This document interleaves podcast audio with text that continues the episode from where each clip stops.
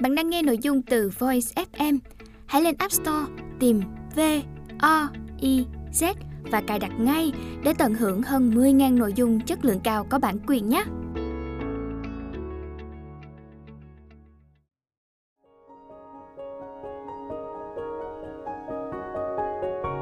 Bạn đang nghe sách nói tại Voice, Thư viện sách nói First New. Mời các bạn lắng nghe quyển sách Tùy bút ẩm thực, Sài Gòn, ồ, bỗng ngon ghê. Tác giả Ngữ Yên Giọng đọc Bình Nguyên Lời giới thiệu Phàm con người ta trong khi ăn thường lộ ra nhiều thứ. Với Trần Công Khanh, cái ăn của anh rút cuộc làm phát lộ ra anh là người ham những chuyện xung quanh chuyện ăn. Nhờ vậy mà những chuyến dung dăng đi vào cuộc trông chơi ẩm thực của anh cũng tựa như hành trình khám phá đề tài cho trang báo. Nói tựa như vì trong cái chuyện ăn để viết, viết để ăn ấy, bảo dễ thì cũng dễ xui lọt, còn bảo khó chắc cũng khó đến nghẹn ngào. Đọc chuyện anh ăn thấy chính niệm yêu thích những thứ bàn môn tả đạo nằm bên ngoài mực thước tư duy ăn uống theo các nhà ẩm thực đã mang lại cho anh cảm giác ngon kỳ đặc hơn người. Cũng như một chuyện nước mắm, những cái khác nhau giữa Phú Quốc, Phan Thiết, Bình Định đâu chỉ là kết quả của cái lưỡi nếm trải, mà đâu đó trong hành trình chương cất từ cá đến mắm, có quan niệm gió mùa, thời tiết, có cảm nhận nắng mưa gắt nhạt, có nghệ thuật, dùng liều lượng và chất lượng muối biển thế nào – đều không ai giống ai. Những cái khác ấy không phải cái lưỡi sành ăn nào cũng chạm tới được. Trong hành trình ăn trong, cái lưỡi của công khanh nhiều khi đến sau bước chân phóng sự và đôi tay ghi nhanh, nên cái ngon trong ẩm thực của anh gom gói nhiều chất vị lắm. Đó là chưa kể cái sự ăn trong của anh thường khởi phát từ những ưu tư về thời quá vãng. Nên miếng ngon của ngày hôm nay còn dắt díu cả những mối dây liên hệ từ thuở não nao trong tàn thư hay qua lời nhân chứng kể mà lắm khi đấy chính là lý giải thuyết phục cho việc sinh ra trường tồn lẫn biến thiên của các món ăn trong từng cộng đồng cư dân. Ấy gọi là trong khi đọc chuyện anh ăn người ta còn ăn chuyện anh đọc nữa vậy. Nhà báo lam điền. Trước khi vào sách Người ăn trong ba là sự tái ngộ với quý độc giả tri âm sau Người ăn trong một và Người ăn trong hai, với tựa Sài Gòn, ồ, bỗng ngon ghê. Tự trung đây là những câu chuyện ngắn về ẩm thực xứ Việt, đôi khi lẫn chút xứ người và đôi chút nhìn nghiêng ngó xéo về làn sóng thực xâm của các món ăn xứ người thời mở cửa trên mảnh đất Sài Gòn, vốn chất chồng những lớp hưng phế của văn hóa ăn uống. Có những món ăn đã biến mất khỏi bàn ăn người Việt có những món ăn đang lụi tàn, có những món dân dã được phục tráng trên bàn ăn cao cấp. Chỉ là những câu chuyện ăn trong những lần trong chuỗi khám phá ẩm thực đã lần lượt đăng trên tờ Sài Gòn Tiếp Thị và Thế giới Tiếp Thị. Nhại theo câu nói nổi tiếng của Julius Caesar, ta đến, ta thấy và ta chiến thắng.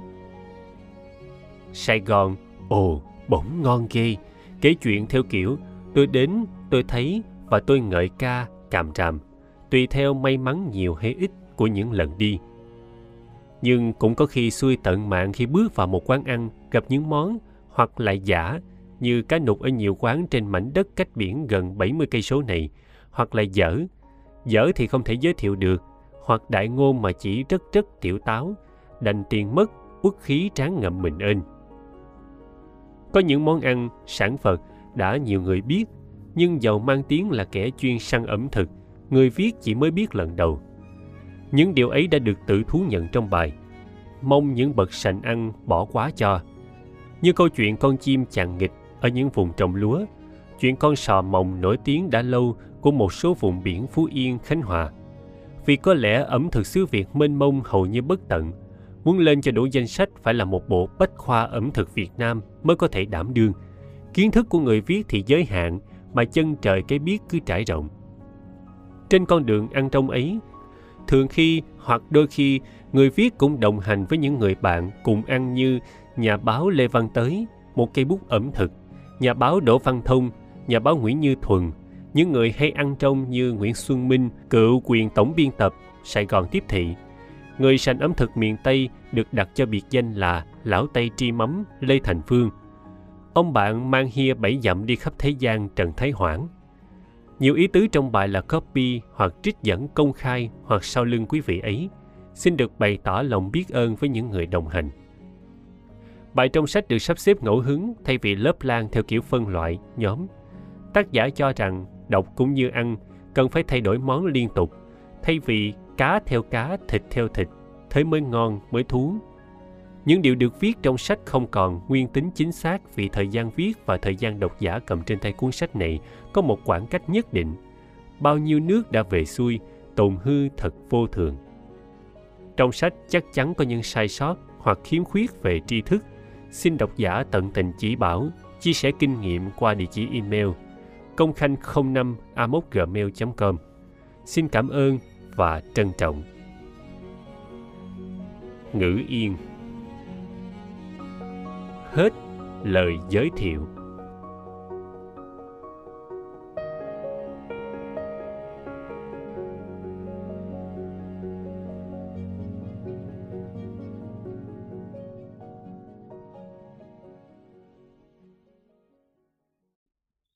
Bạn đang nghe sách nói tại Voice, Thư viện sách nói First New.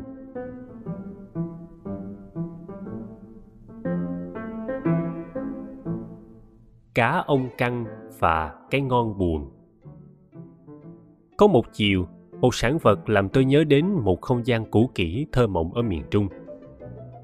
Một chiều trên phá Tam Giang, anh chợt nhớ em, nhớ ôi niềm nhớ ôi niềm nhớ đến bất tận. Lâu lắm mới thấy có nơi ở Sài Gòn bán cá ông căn xứ Huế. Đúng là ôi niềm nhớ, ôi niềm nhớ đến bất tận. Không chỉ có phá Tam Giang mới có cá ông căn, mà biển miền Trung khúc nào cũng có. Vùng nước lợ nào cũng có. Con sông cái quê ngoại chảy xuôi về biển Nha Trang, chia làm đôi dòng trôi dưới cầu Hà Ra và sớm bóng cũng có thứ cá ngon này. Nhiều nữa là khác Thổi xưa trong mớ cá đánh được của cậu Mười, thường có cá đục, cá ông căng, cá đối. Vì nhà nghèo, cá bắt được đem về chỉ dám để lại vài con nhỏ. Còn lại ngoại tôi đem những con cá lớn, cá ngon như ông căng xuống chợ đổi gạo. chứ hôm nào đánh được nhiều, cậu Mười nổi hứng đem vài con cá này nướng và nấu ngọt, làm bữa cơm. Hôm đó tuy độn bắp nhiều hơn gạo, nhưng thịnh soạn hẳn lên. Mấy con cá ông căng chiều hôm đó ở cái quán trên đường Trần Huy Liệu, tôi ngờ ngợ nhận ra, ngờ ngợ xuôi ký ức về không gian phá tam giang. Nhớ đến bài thơ của Tô Thụy Yên do Trần Thiện Thanh phổ nhạc. Nhớ về dòng sông quê ngoại từ bấy đến nay đã bao nhiêu nước trôi về xuôi. Ngờ ngợ là vì cá nấu lên không thấy hai sọc đen rõ rệt chạy dọc trên thân, lại có vẻ bầu bỉnh hơn. Có lẽ là cá ông bầu sọc trên mình màu vàng nên khó thấy. Ôi những con cá chiều đó bề ngang chỉ nhỉnh hơn hai ngón tay, dài chừng mười mấy phân. Theo những nhà khoa học Đại học Huế, cá cỡ đó là dưới một tuổi.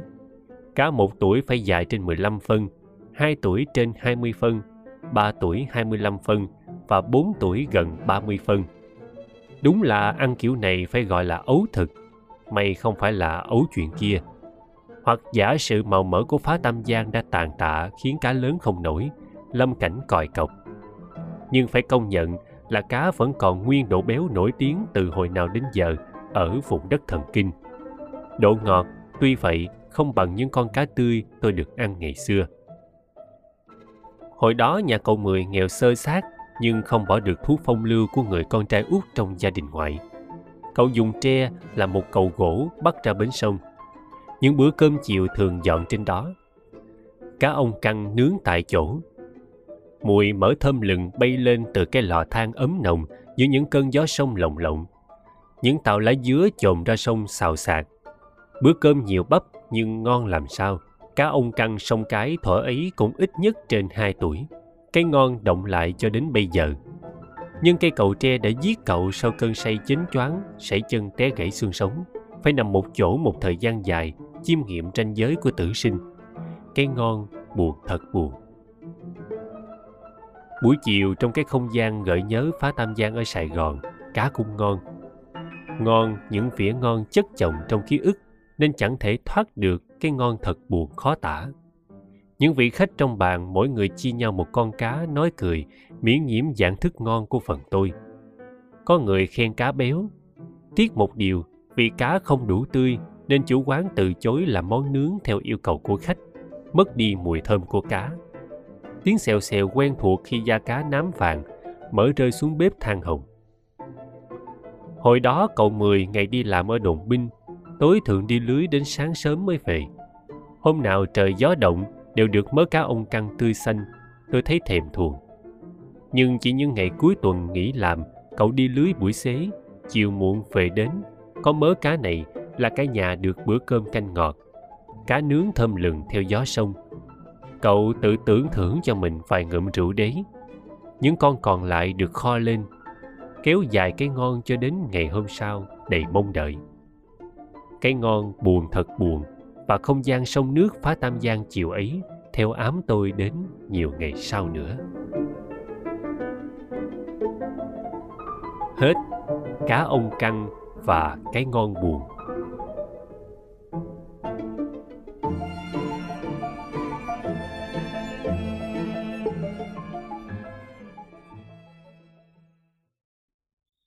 Bạn đang nghe sách nói tại Voice, Thư viện sách nói First New.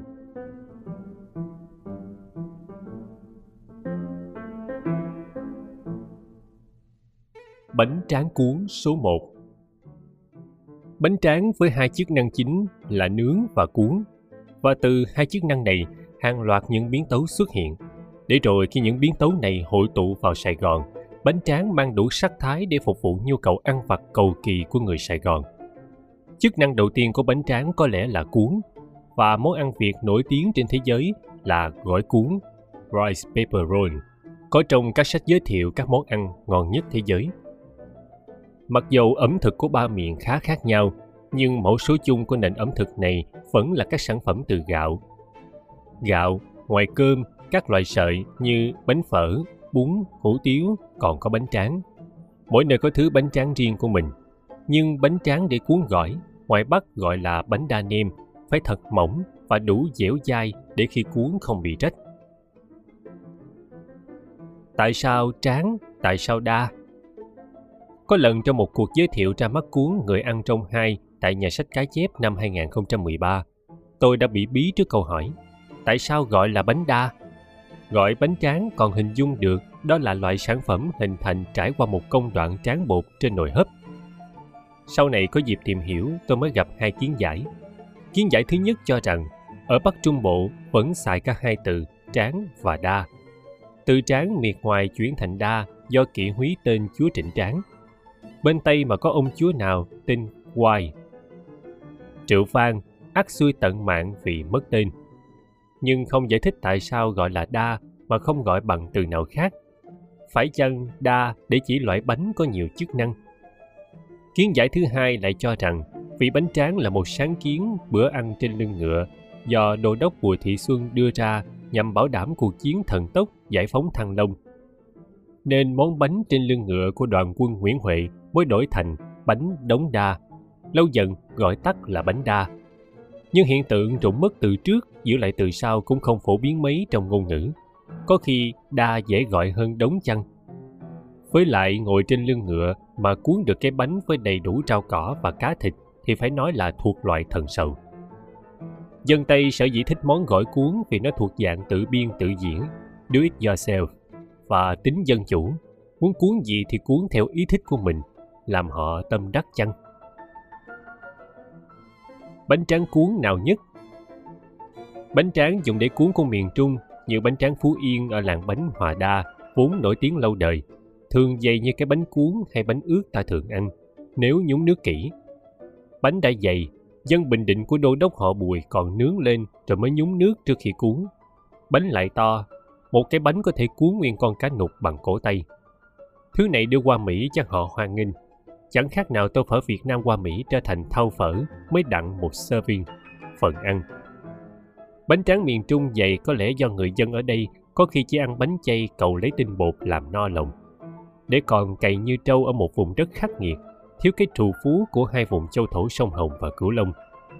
Bánh tráng cuốn đúng điệu trong các nhà hàng, quán ăn phải mỏng, dẻo và dai, không thua latex mới làm thực khách hài lòng. Người đã thử qua nhiều loại bánh trong quán của mình là ông Trần Minh ở Cần Giờ. Ông cho rằng bánh đa nêm miệng ngoài dẻo thì có dẻo, nhưng dễ rách, lại tròn, cuốn không tiện. Bánh tráng phơi sương trảng bàn do bỏ muối nhiều, có ý kiến bảo để cho bánh dai nên mặn. Nhiều người có thói quen ăn gỏi cuốn phải chấm nước chấm, không thích bánh mặn. Sau cùng, gần đây nhất, ông Minh phát hiện ra bánh tráng trà vinh. Bánh này mới là số một. Theo ông, bánh tráng bây giờ hầu hết đều trộn bột mì, trừ bánh trà vinh. Nguyên liệu bánh bằng bột gạo thuần phải làm từ lúa mùa cách vụ. Các loại lúa mới không trộn bột mì, bánh không dẻo. Đã vậy, bánh tráng trà vinh còn được sản xuất trên băng chuyền. Mỗi đơn vị sản phẩm hình chữ nhật vừa khít với tấm mê. Sau đó bánh được cắt ra theo yêu cầu của khách hàng. Ông Minh nói, bánh vuông giúp cho khách hàng dễ cuốn bánh hơn. Bánh trà vinh đạt cả độ dẻo và dai, không cần nhúng nước, không bị trâu ướt làm rách, lại vuông.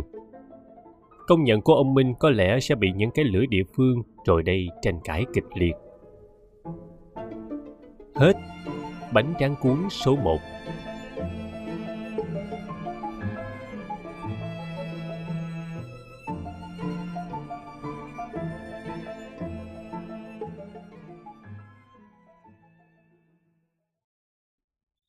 Bạn đang nghe sách nói tại Voice, Thư viện sách nói First New.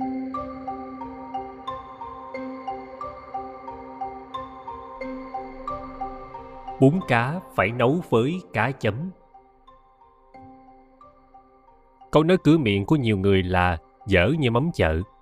Nhiều người còn có cách hiểu rộng hơn là hệ thứ gì ở chợ đều kém chất lượng. Chẳng hạn như mỹ phẩm bán ở chợ nhưng nếu đến Nha Trang thì phải hiểu ngược lại khi muốn ăn món tầm thường nhất, bún cá. Bún cá Nha Trang dở nhất là những nơi nhà tour dẫn bạn đến. Ở những nơi đó, cái ngon của tô bún đã vào túi nhà tour. Đơn giản nhất, dễ đến nhất, ngon thuộc vào hàng thượng thặng là bún cá ở chợ đầm, Nha Trang.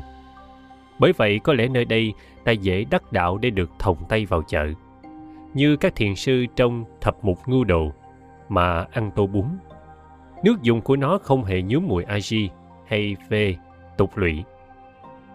Năm 2013, tính mệnh chợ đầm treo lơ lửng. Ai mà biết những hàng bún mộc mạc rồi sẽ đi về đâu. Nếu bạn muốn ăn một trong những tô bún có khi là cuối cùng của chợ đầm, thì cũng nên lên kế hoạch cho mùa nghỉ sắp tới này. Chìa khóa tô bún, nước dùng. Yếu tố số 1 để tô bún ngon là độ tươi của cá Cá thoạt nhìn tươi mà ấn một cái thịt lúng như người bị phù thủng, xem như đã bị anh chị hàng cá xiết uri, nấu nước dùng coi như quăng. Nha Trang có đủ biển và dưa cá tươi nguyên để có được những nồi nước dùng ngon thấy mồ tổ. Đủ biển và dưa cá đến độ người bản xứ không coi món bún cá là thứ gì đặc sản, họ mắc bệnh đứng núi. Khó tính như ông cậu Dũng của tôi, chủ hãng Hotspot và Waterbike, lại cho rằng chỉ có nước dùng nấu với cá chấm, không phải cá trắm bị nói ngọng thành, mới đúng là tô bún cá. Nói chung ở miền nguyên liệu này, ngoài cá chấm, còn có cá hoa lép. Có người còn gọi là cá ồ vì nó quen sống bầy đàn và sa lưới phây cũng bầy đàn, tạo ra tiếng động thành tên. Rồi cá chù, cá ngừ, cá sọc dưa. Hiền, không nguy hiểm như người sọc dưa. Cá dưa gan, trên mình có hoa văn như vỏ trái dưa cùng tên. Má tôi nhất định không bao giờ nấu canh, kho mặn bằng cá dưa gan, chỉ bởi một lý do là nấu nước hơi bị chua. Trời, ở Sài Gòn, cầu cho có cá dưa gan thật tươi. Lần về Nha Trang mới nhất, tôi còn được giới thiệu đến quán bún cá Ninh Hòa ở số 6 Hàng Thuyên. Ông chủ quán này là bạn của một người bạn trước cũng ở Ninh Hòa, nên ăn cơm Nha Trang mà thờ sanh quán Ninh Hòa, nơi nổi tiếng nhất nước về món nêm. Đến Nha Trang mà không ra được Ninh Hòa, thời cũng đừng ăn nem ở những quán nhà tua chỉ, làm tai tiếng nem Ninh Hòa. Tôi còn nhớ có một quán nổi tiếng ở trên đường Trần Quý Cáp. Bún ở quán này chỉ đặc biệt là bún lá, khác bún chợ đầm. Đây cũng là một trong những quán bún lâu đời, có tiếng ở gần biển. Phụ thực của tô bún Ngoài bún cá dầm, còn có thể gọi thêm chả cá tươi ngon nổi tiếng. Thỉnh thoảng bạn vẫn thấy quảng cáo đây đó món chả cá Nha Trang ở Sài Gòn. Nhưng vào đến Sài Gòn, phải thật tình mà nói, miếng chả đã bớt ngon. Có thể vì lý do không thời gian, có thể vì lý do thương mại. Tiếng chả đã có nên miếng được đặt làm dở đi đặng kiếm lời nhiều. Người mua đi bán lại đã tệ, người bán còn ác nhân hơn khi đi khơi khơi giết cái thương hiệu bất chiến tự nhiên thành. Rồi còn phải kể đến chén sứa gọi thêm. Sứa đúng độ phải là sứa chân, ăn mới cảm được độ dai, chút giòn. Sứa thân, phần thân như cái dù của con sứa là bị thuốc, nên chắc ăn nhất là yêu cầu chân sứa. Không có, không bưng ra. Nước cá ngọt thật thanh, thật chân chất, và rau gần như vô hạn. Nghĩa là bạn ăn bao nhiêu rau, nhà quán chẳng hề nhíu mày. Dĩa rau ghém xứ miền Trung, hồ dễ ai đã một lần ăn lại có thể quên. Rau của những vùng đất cằn cỗi miền Trung thường ngon hơn rau miệt sông nước phía Nam nhiều. Lá rau nhỏ, thơm, cọng giá ốm tông teo như người mẫu Catmos, trái ớt xanh hơi cay cay, thơm là chính. Hết. Bún cá phải nấu với cá chấm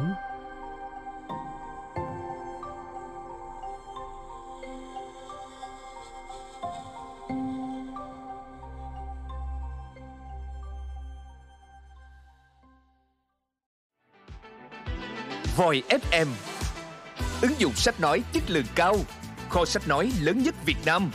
Từ các tác giả sách bán chạy nhất Cùng nhiều thể loại nội dung khác Podcast, sách tóm tắt, truyện thiếu nhi, thiên và ngủ. Chia theo các hạng mục dễ tra cứu Và được thể hiện qua các dòng đọc mượt mà. Hẹn giờ tắt để nghe trước khi ngủ. Điều chỉnh tốc độ nghe phù hợp với bản thân tải xuống để nghe không cần mạng. Chế độ lái xe, thao tác đơn giản và an toàn.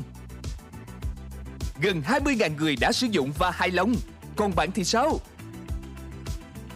Tải ứng dụng Voi FM trên App Store hoặc Google Play để được nghe thử miễn phí ngay hôm nay. Voi FM, lắng nghe mọi lúc, bên bạn mọi nơi.